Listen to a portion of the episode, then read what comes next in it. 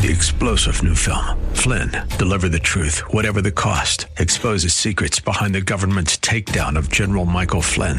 Flynn knew what the intel world had been up to. He ordered the first audit of the use of contractors. This set off alarm bells. He told the truth. He was the most dangerous person for Donald Trump to hire. They had to get rid of Flynn. Flynn, deliver the truth, whatever the cost. Available now. Watch it today. Go to salemnow.com. Salemnow.com. 3010. The following program is sponsored by the National Prayer Chapel.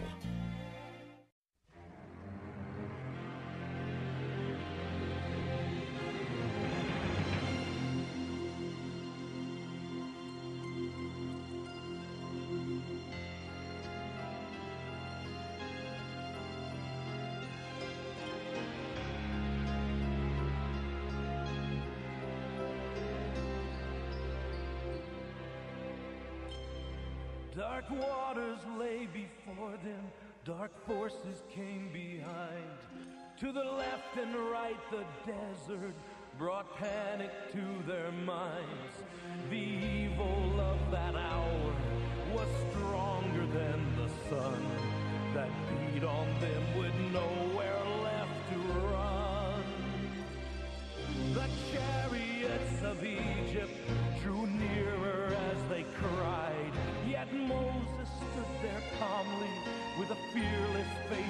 faith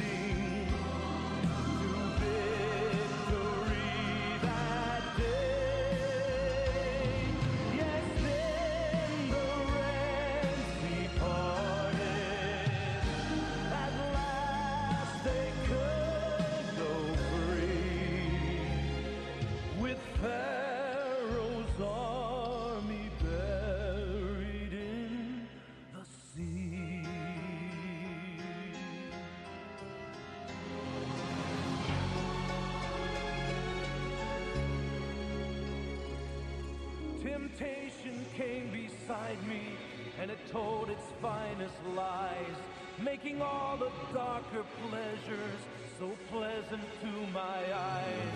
I knew a lack of praying had led me to that hour, standing there surrounded by sin's power.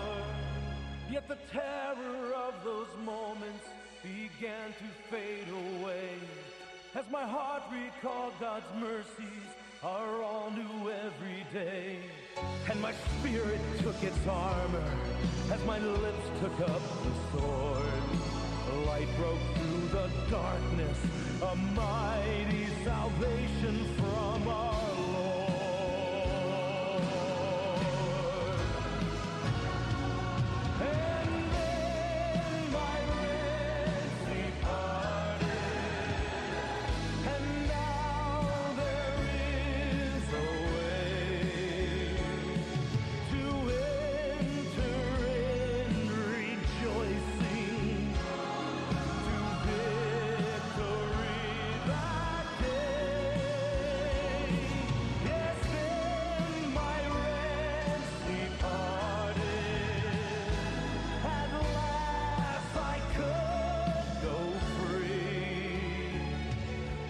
like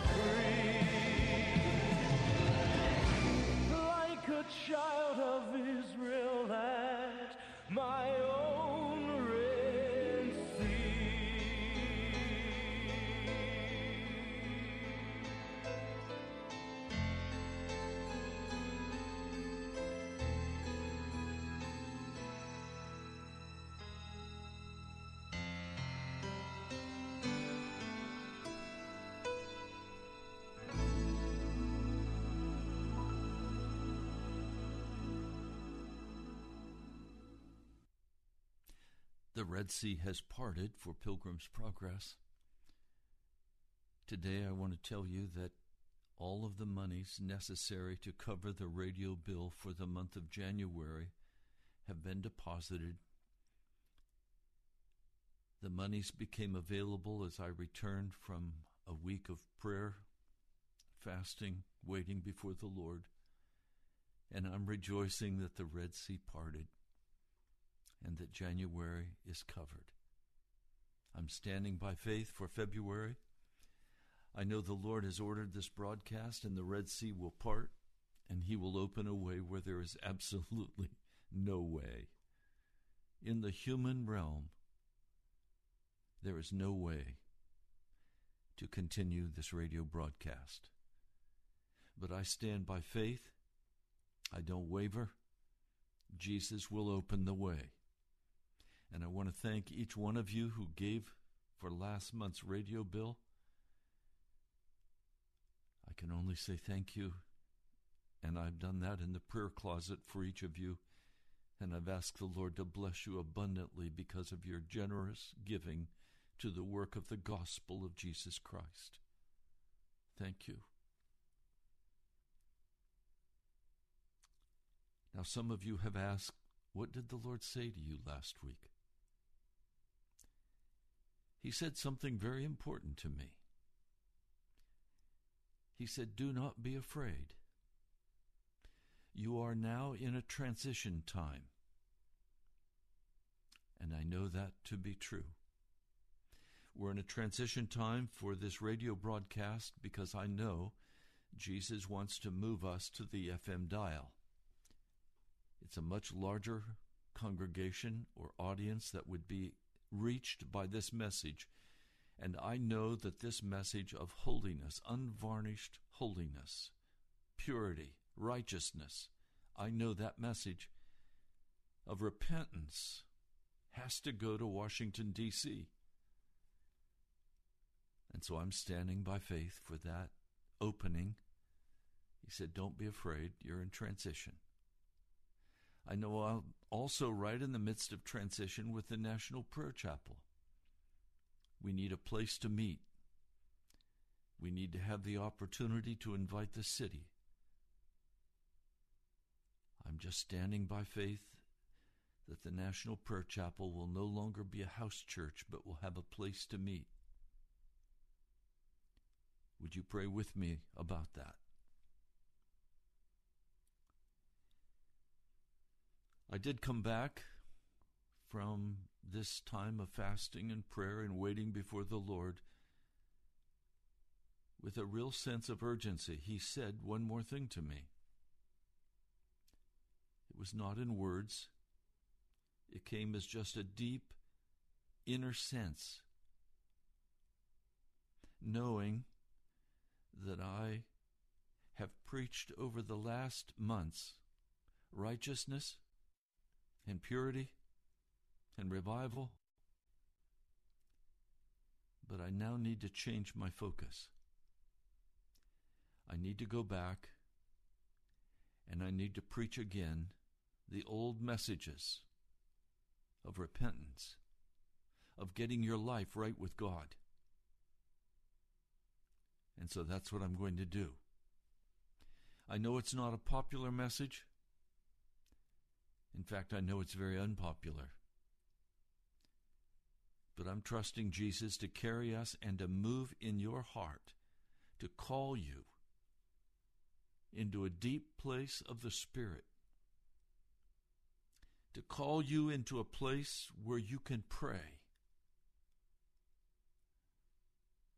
I'm very conscious of how difficult it is for the American church all of us to pray. Oh, we can say short little prayers. They might even sound good. I'm not talking about that kind of prayer. I'm talking about the kind of prayer where you are knowing that you are touching the throne of God, that you are in the throne room of the Most High God, and you are on your face in that throne room, and you stay there until you have prayed through and have the victory. Been greatly ashamed and sorrowful about the lack of prayer in our lives. This song, and then the Red Sea parted. Did you hear the words? This condition of blockage has come because of the lack of prayer.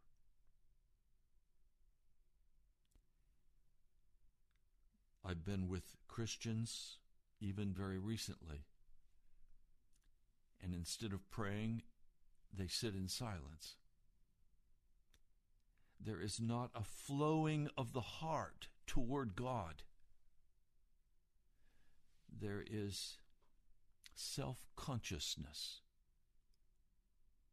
Self consciousness is a form of idolatry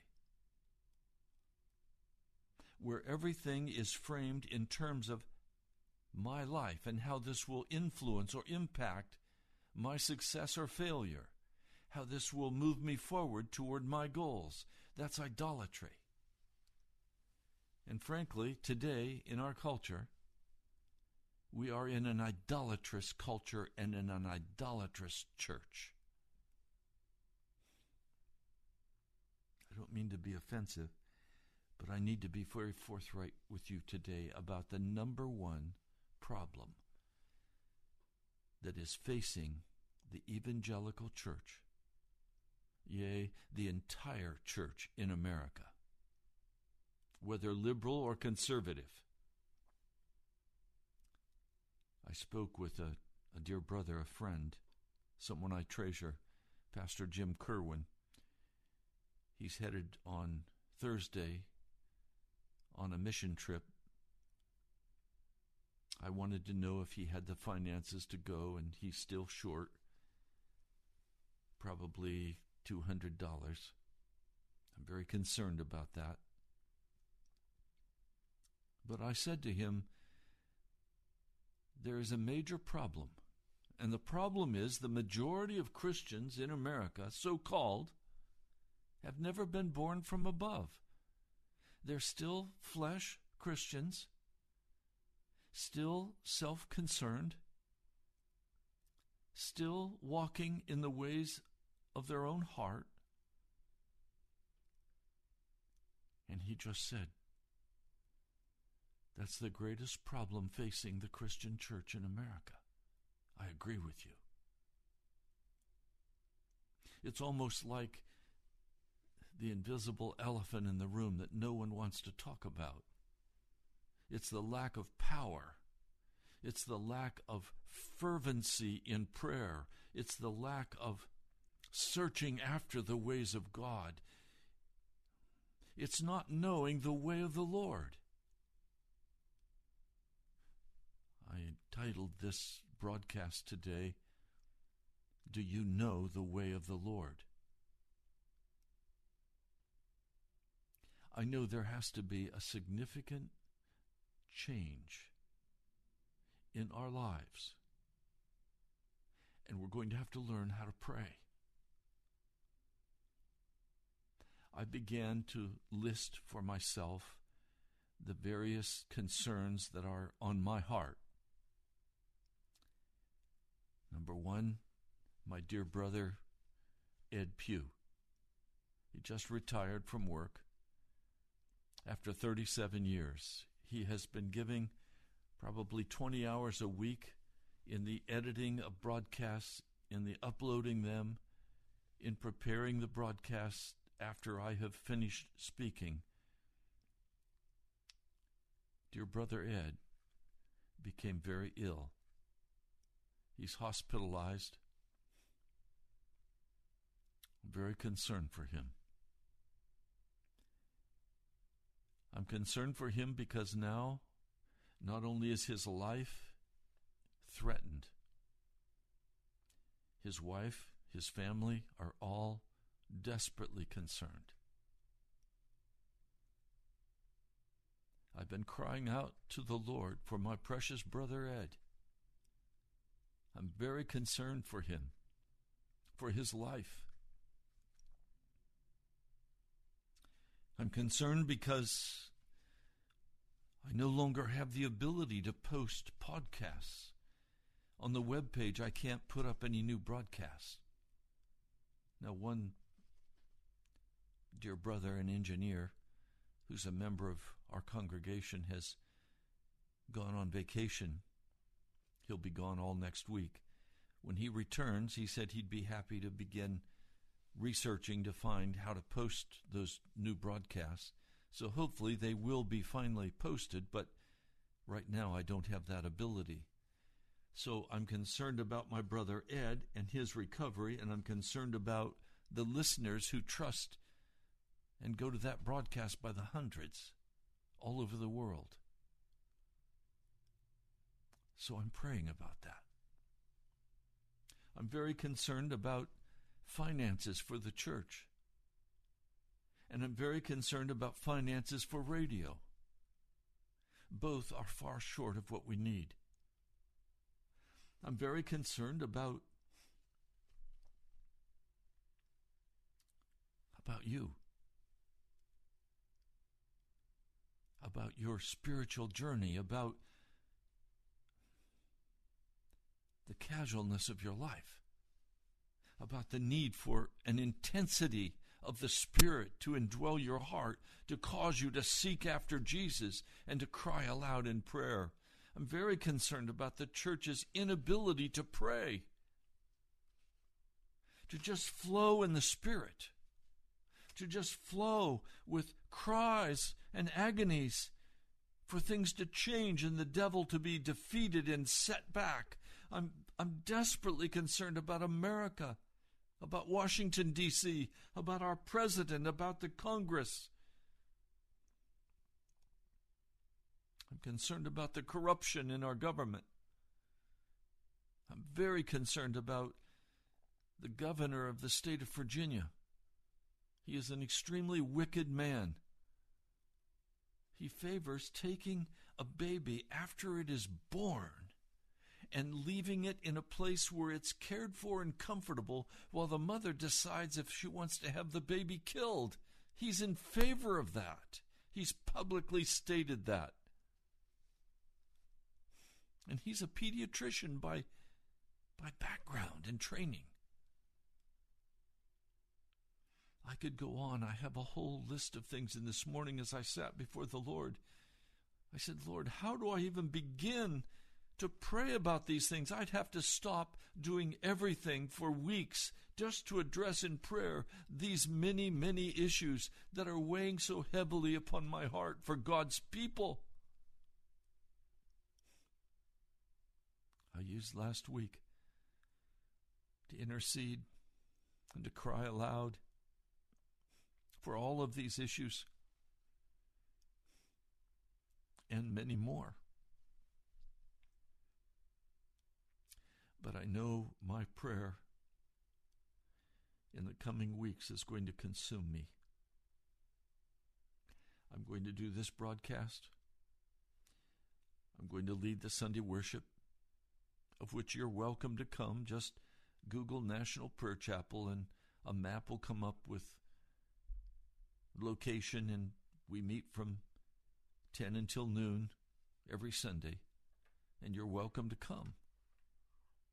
Going to be bold, hungry people if you're going to come to a home, but it's it's not my home, it's the Lord's home. It's the Lord's house, and you're welcome to come. There's plenty of room for you. But I'm going to give myself to prayer, to intercession. I urge you to do the same. So I'm going to do this broadcast, I'm going to do Sunday worship, and I'm going to minister to those the Lord directly sends me to minister to, like Brother Ed and his family. But I'm going to be in the prayer closet day and night, crying out to the Lord. I pray that God will teach us His ways, that He'll show us. That a great longing for Jesus will be implanted in us by the Holy Spirit. that we will not be satisfied with the casual. We will not be satisfied with the mundane. But our hearts will become on fire, hungry, searching after Jesus. Now, the great problem we're facing, and I'm going to be covering this in the coming broadcasts, is that many of you listening don't sense the urgency of the hour. Let me describe some of the urgency of the hour. We are having diseases break out in China that are now beginning to spread the, this coronavirus. It's going to take the lives of many, many people. This is a very, very serious disease created in the weapons lab of China. It's a man made virus. We face even potential martial law in America. Then we have the wild weather. One place had the wind in California on the top of a mountain blowing over 200 miles an hour. We have floods. We have tornadoes, volcanoes, volcanoes. We have every kind of crazy weather. We have plagues hitting very poor nations in Africa, now into China, with plagues of biblical proportion 40 miles across for these insects that are devouring the farmlands. You understand what that means? Millions of people are going to die of starvation. There's no way the world can feed them. And then you look at America and you see the heartland has been destroyed. The crops are destroyed in the heartland of America. How are we going to feed ourselves? We live in a desperately serious time. Then we have wars and rumors of war. Rumors of war with Russia. Prophets saying Russia is going to hit us with an atomic weapon and take out Miami, New York, Seattle, LA, San Diego, Washington, D.C. And then we have great increase in homelessness. In all of my life, I've never seen so many tragedies happening all at the same time. And yet we seem to be able to just go along and get along because it's not us. But it will be. If we don't pray, how are you going to stand? When the grocery stores are stripped of groceries and there's no more water to be had, and there are no masks that can be found, how are you going to live?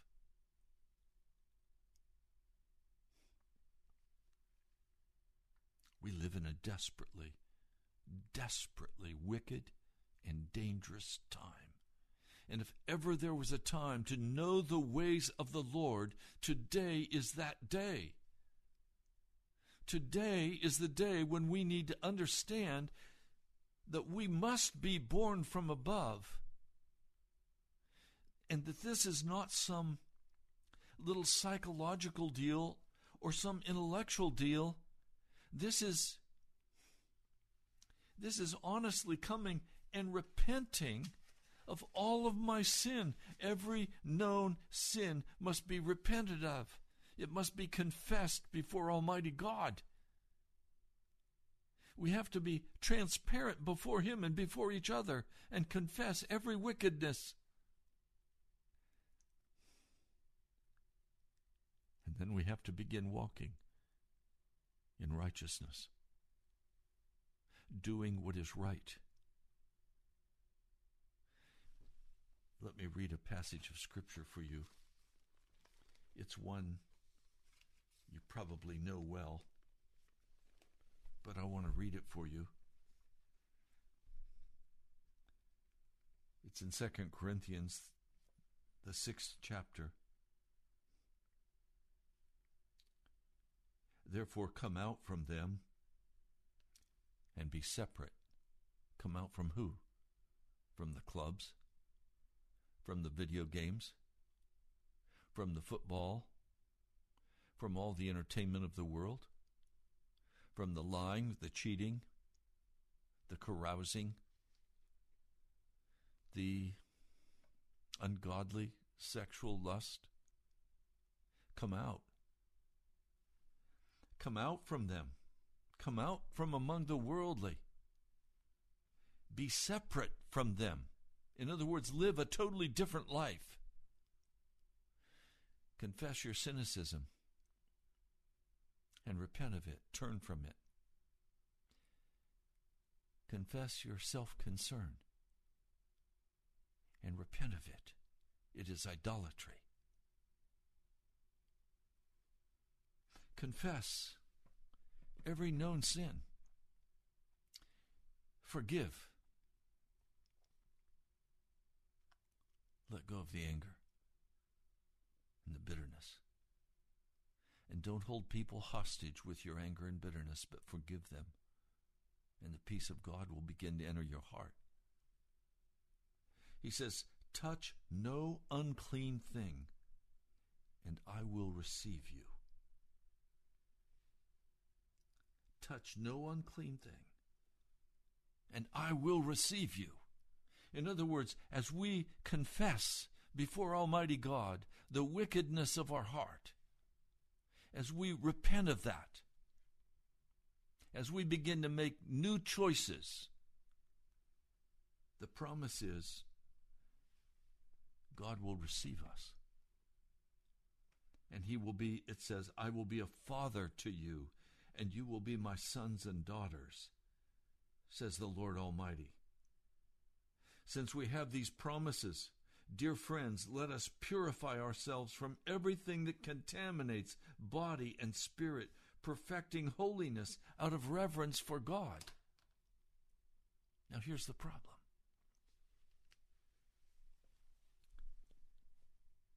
Some of you are totally unaware of what much of your sin is. Revelation 3 says we're blind and naked and miserable and don't even know it. How is that possible to not know it? Well, it's possible to not know our spiritual condition and the misery of our hearts if we constantly stuff our hearts with everything of the world. We lose ourselves in our jobs. We stuff ourselves with the entertainment of the age. Our conversation is about the NASCAR, or the basketball, or the football, or the golfing or the tennis. I know one woman who, during the big playoffs in tennis, doesn't cook for her family. All she does all day is watch the television because she loves the tennis games. So those are her gods. They absorb her, and she neglects her family. But the family understands, so they put up with it and they take care of themselves until she's out of the tennis and back as the wife and mother of the house. Totally unaware of the great sin she's committing, of the wickedness of her heart.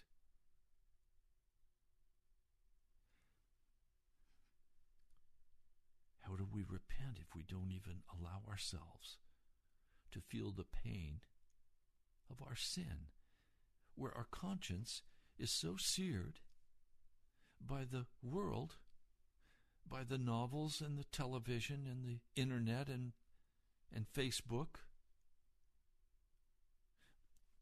Many of you spend more time on Facebook than you spend reading the scriptures. Because when you read the scriptures, you go to sleep, your mind is seared, so you can't even read the word. Do you understand? This is a desperate condition. We're laid back, we're happy, we're on our way to heaven, we think everything is cool. I'm okay, you're okay. No, we're none none of us are okay. I've told you this morning. This afternoon I'm I'm still having a hard time praying through on all the issues that I need to pray through on. Why? Because I've let things accumulate and haven't prayed through one by one as these things have come to me. Many reasons why, but none legitimate. And that's why I'm going to have to catch up in the prayer closet. There's too much crisis. There's there's things that are going to happen that will be devastating in my life and your life if someone is not praying, crying aloud to God. When you get together with a group of Christians, don't sit with the devil's hand over your mouth. Open your mouth and cry aloud to the Lord. Be unashamed. Be, be verbal, be vocal. Pour out your heart before Almighty God and let your brothers and sisters see you and hear you and know that you're pouring your heart out to God. No, instead, we're so staid and so proper with our attitudes. Attitudes. I used to hate it when my dad would say to me, Raymond, you have a bad attitude. Well, you know what? The church in America has a bad attitude. And many of you have a bad attitude. Because you are not able to open your mouth and just flow in praise and prayer and worship and intercession with Almighty God. Why? Because you haven't been doing it in the private closet. Your prayers are perfunctory, cold, without passion. When was the last time you spent a night praying? When was the last time you just openly wept before the Lord over the spiritual condition of your heart or over the spiritual condition of a friend's heart? When was the last time you just lay on the floor and wept like a baby before the Lord because of all the crisis in your life? No, we say, well, it'll all work out. No, it won't all work out. America's not working out. We're crashing. We're on a course of disaster. There has to be a, an awakening, a change, a dramatic change. Jeremiah, the fifth chapter, I'll begin reading with verse 3. O Lord, do not your eyes look for truth? You struck them, but they felt no pain. You crushed them, but they refused correction. America has been struck in the farmland. We've been struck with floods. We've been struck with with dry weather where the crops withered up in the fields. We're going to be struck with pestilence. Already we are being struck with pestilence, with viruses, with diseases. But we seem to feel no pain. We'll get through it. The best times yet are coming. No, they're not. Destruction is coming on America because we've not repented.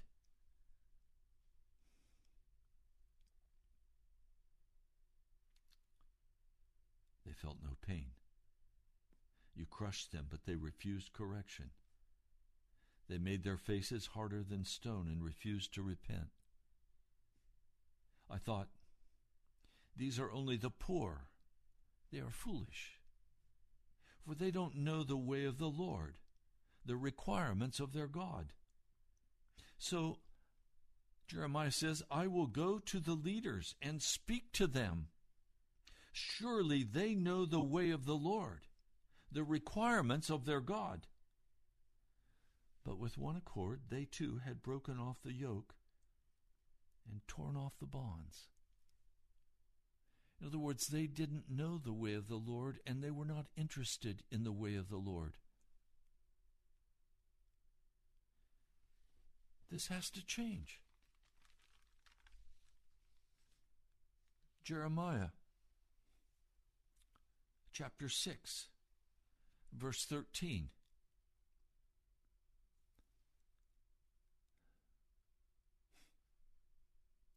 How do I how do I read this to you?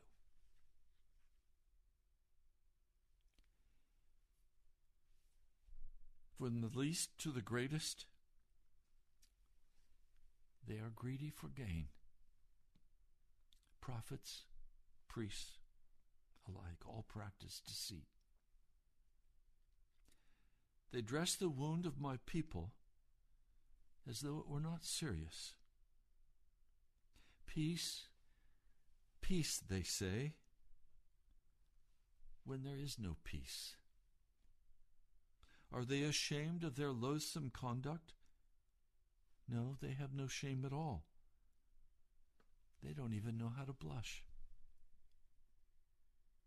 So they will fall among the fallen, and they'll be brought down when I punish them, says the Lord. They dress the wound of my people as though it were not serious. The wound of God's people is extremely serious today. Hear me. The wound your wound is very serious today. We have lived in America where we are all involved in self help. We walk in the flesh and not the spirit. We must learn how to pray. And we've become very religious attending church regularly, paying tithe even, preaching even. But not born from above, not changed, not transformed. We have lied to ourselves that sanctification takes forever. It's the work of a lifetime, we've said. And so I'll work on my sin, I'll work on my imperfections, I'll work on those, and it'll take me a whole lifetime, but I will never be righteous, the word is. I will always sin. That's the modern word. And then someday, when I die, Jesus will make me righteous. So death then becomes my Savior, not Jesus. That's not what the word of the Lord says.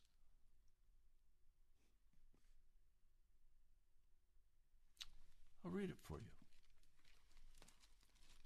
Let me turn to it.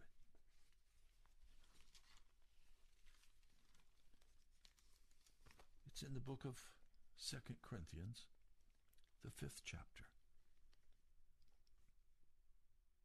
For Christ's love, verse 14, compels us because we are convinced that one died for all, and therefore all died. And he died for all those who should live no longer for themselves, but for him who died for them and was raised again. See what I mean about not living with self interest, but living for Jesus' interest. I've been crying out over this and I've been confessing all self interest. And I've been renouncing it in the name of Jesus. And I've asked Jesus to give me only interest in Him and His kingdom and His people's welfare. And He's doing that. This is an absolute must that we learn how by the Spirit, that we are transformed by the Spirit to renounce all self interest and have interest only in Jesus and his kingdom and the welfare of others. He goes on. So from now on, we regard no one from a worldly point of view. What is the worldly point of view? What can I get? What can I reap out of this for myself? How can I make my life happier? How can I be more prosperous? How can I get ahead in the world?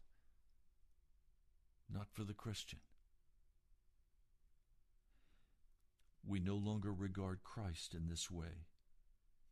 Therefore, verse 17 if anyone is in Christ, he is a new creation. The old has gone, the new has come. The old has gone and the new has come. That's what I'm pleading for today in your life.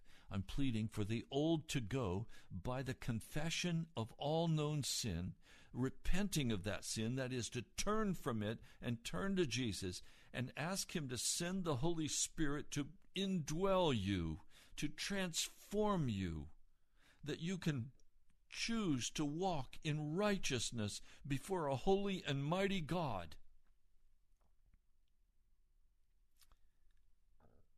I want to share again today, step by step. This is for you intellectuals.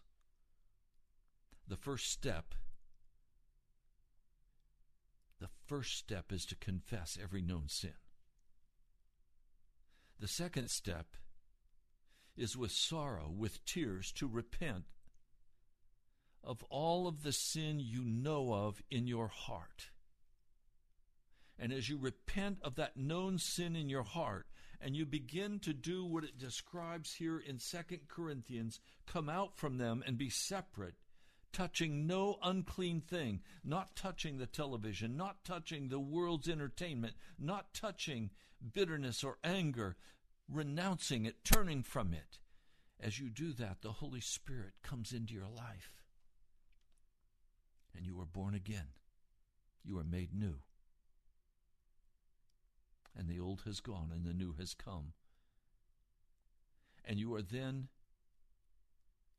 what Wesley called entirely sanctified, made pure, made holy. And then comes the next step eternal life. There is no eternal life for you if you don't go through these steps that I've shared, and they're found everywhere in the New Testament. This is the step by step by step way of knowing the way of the Lord. You want to know the way of the Lord? Then walk righteous. Repent. Turn from your evil ways. One dear man came to me at church and he said, Pastor, I'm smoking and I know I shouldn't be. Would you pray with me? Absolutely. I prayed with him. Next Sunday came back. I said, Are you still smoking? Yes, Pastor, I'm still smoking. I said, Do you understand why you're still smoking? No. I said, You're still smoking because you love your wickedness. You love smoking. Would you pray with me? Would you renounce that cigarette and tell the Lord how much you love it and ask Him to take that from you this week? and next week you will not be smoking. He came back the next week after praying that prayer, and I said, Are you still smoking? this week. They make me sick. Good. Thank you.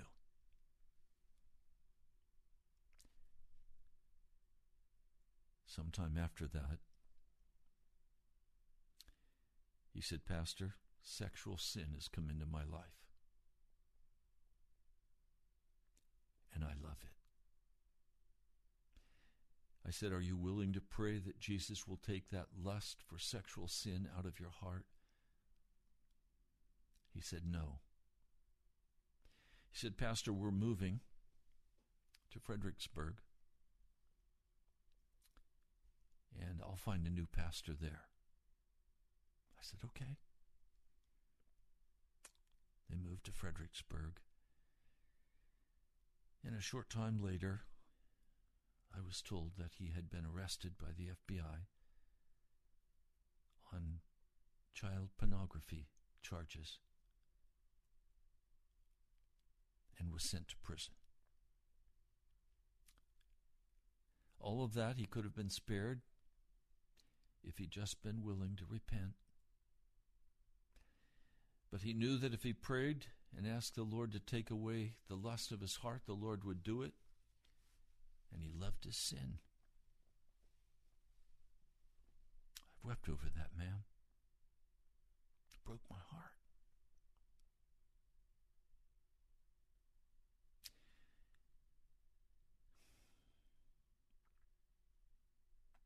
Are you ready to get right with God? Are you ready to repent for the lack of prayer? For the lack of passion before the Lord? Are you ready to repent of your cynicism and your anger and your bitterness? Are you willing Jesus with all your heart and sell out to be his disciple, to be his follower, to let him give you a new birth? Are you willing to give up your religion for Jesus?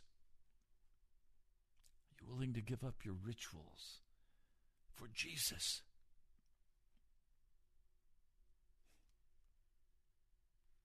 Jeremiah, sixth chapter verse 16. This is what the Lord says Stand at the crossroads and look. Ask for the ancient path. Ask where the good way is and walk in it. And you will find rest for your souls. But you said, We will not walk in it. I appointed watchmen over you and said, Listen to the sound of the trumpet. But you said, We will not listen. Therefore, hear, O nation, observe, O witness, what will happen to them. Hear, O earth, I am bringing disaster on this people, the fruit of their schemes, because they have not listened to my words and have rejected my law. I'm asking you today Will you come and stand at the crossroads of your life?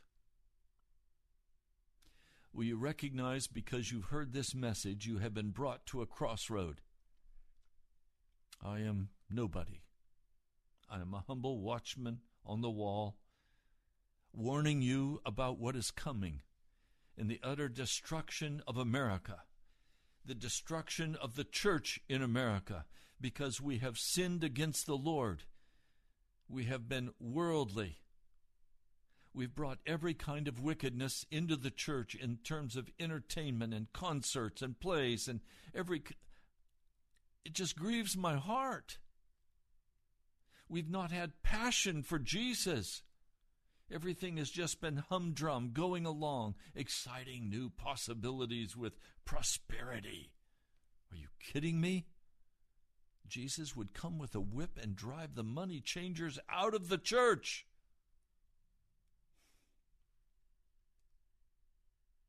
Stand at the crossroads now and ask the Holy Spirit for the ancient path of righteousness. Ask Him to show you exactly what He wants you to do today, now. Ask Him what the cry of his heart for you is. Ask where the good way is and then begin to walk in it.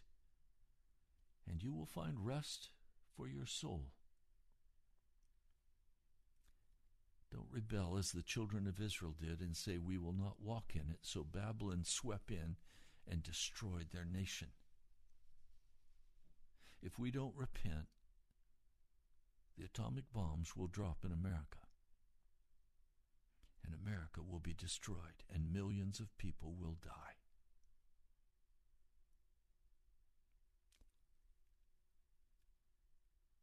I'm crying aloud for you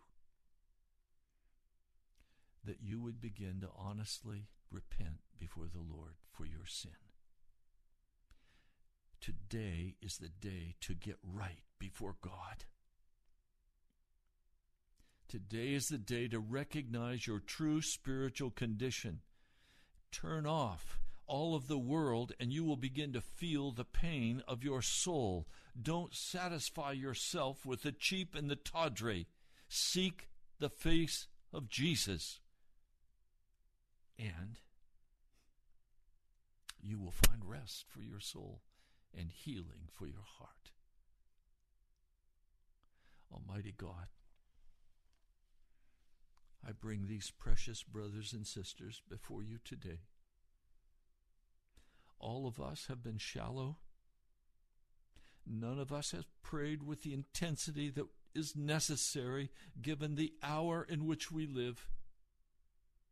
I pray you will call us into the prayer closets, that you will cause us to turn aside from everything of this world and the wickedness of this world and seek your face.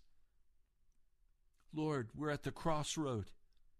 America is at the crossroad, and we must look for and ask for the ancient path of righteousness. I pray, Almighty God, today for your people. I pray for us. I pray for the National Prayer Chapel. I pray for this radio broadcast. I pray for the, for the sick, for Brother Ed. Lord, I pray for your people. There are many today in desperate conditions, physically, financially, emotionally.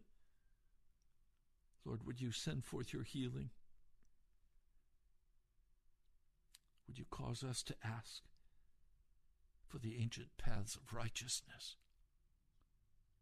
I thank you, my Lord. Thank you, Jesus. I praise your name. I love you, Jesus. You are everything to me. You are my Lord and my Savior. You are the lover of my soul. I worship you, Jesus. Thank you. I pray in your mighty name, Jesus. Amen. You've been listening to Pilgrim's Progress. If you know that this broadcast needs to go out over the air in Washington, D.C., will you sacrifice to help keep it here? Will you sacrifice to help us go to the FM dial? It will cost probably $50,000 to make that transition, and I have nothing. If you'd like to write to me, I'd love to hear from you. You can write to me at the National Prayer Chapel, Post Office Box 2346. Woodbridge, Virginia, 22195, or you can go on our webpage and go to nationalprayerchapel.com. You've been listening to Pilgrim's Progress. I love you, my brother, my sister. I'm praying for you. I'm weeping before the Lord for you. Seek the ancient path today. I'll talk to you soon.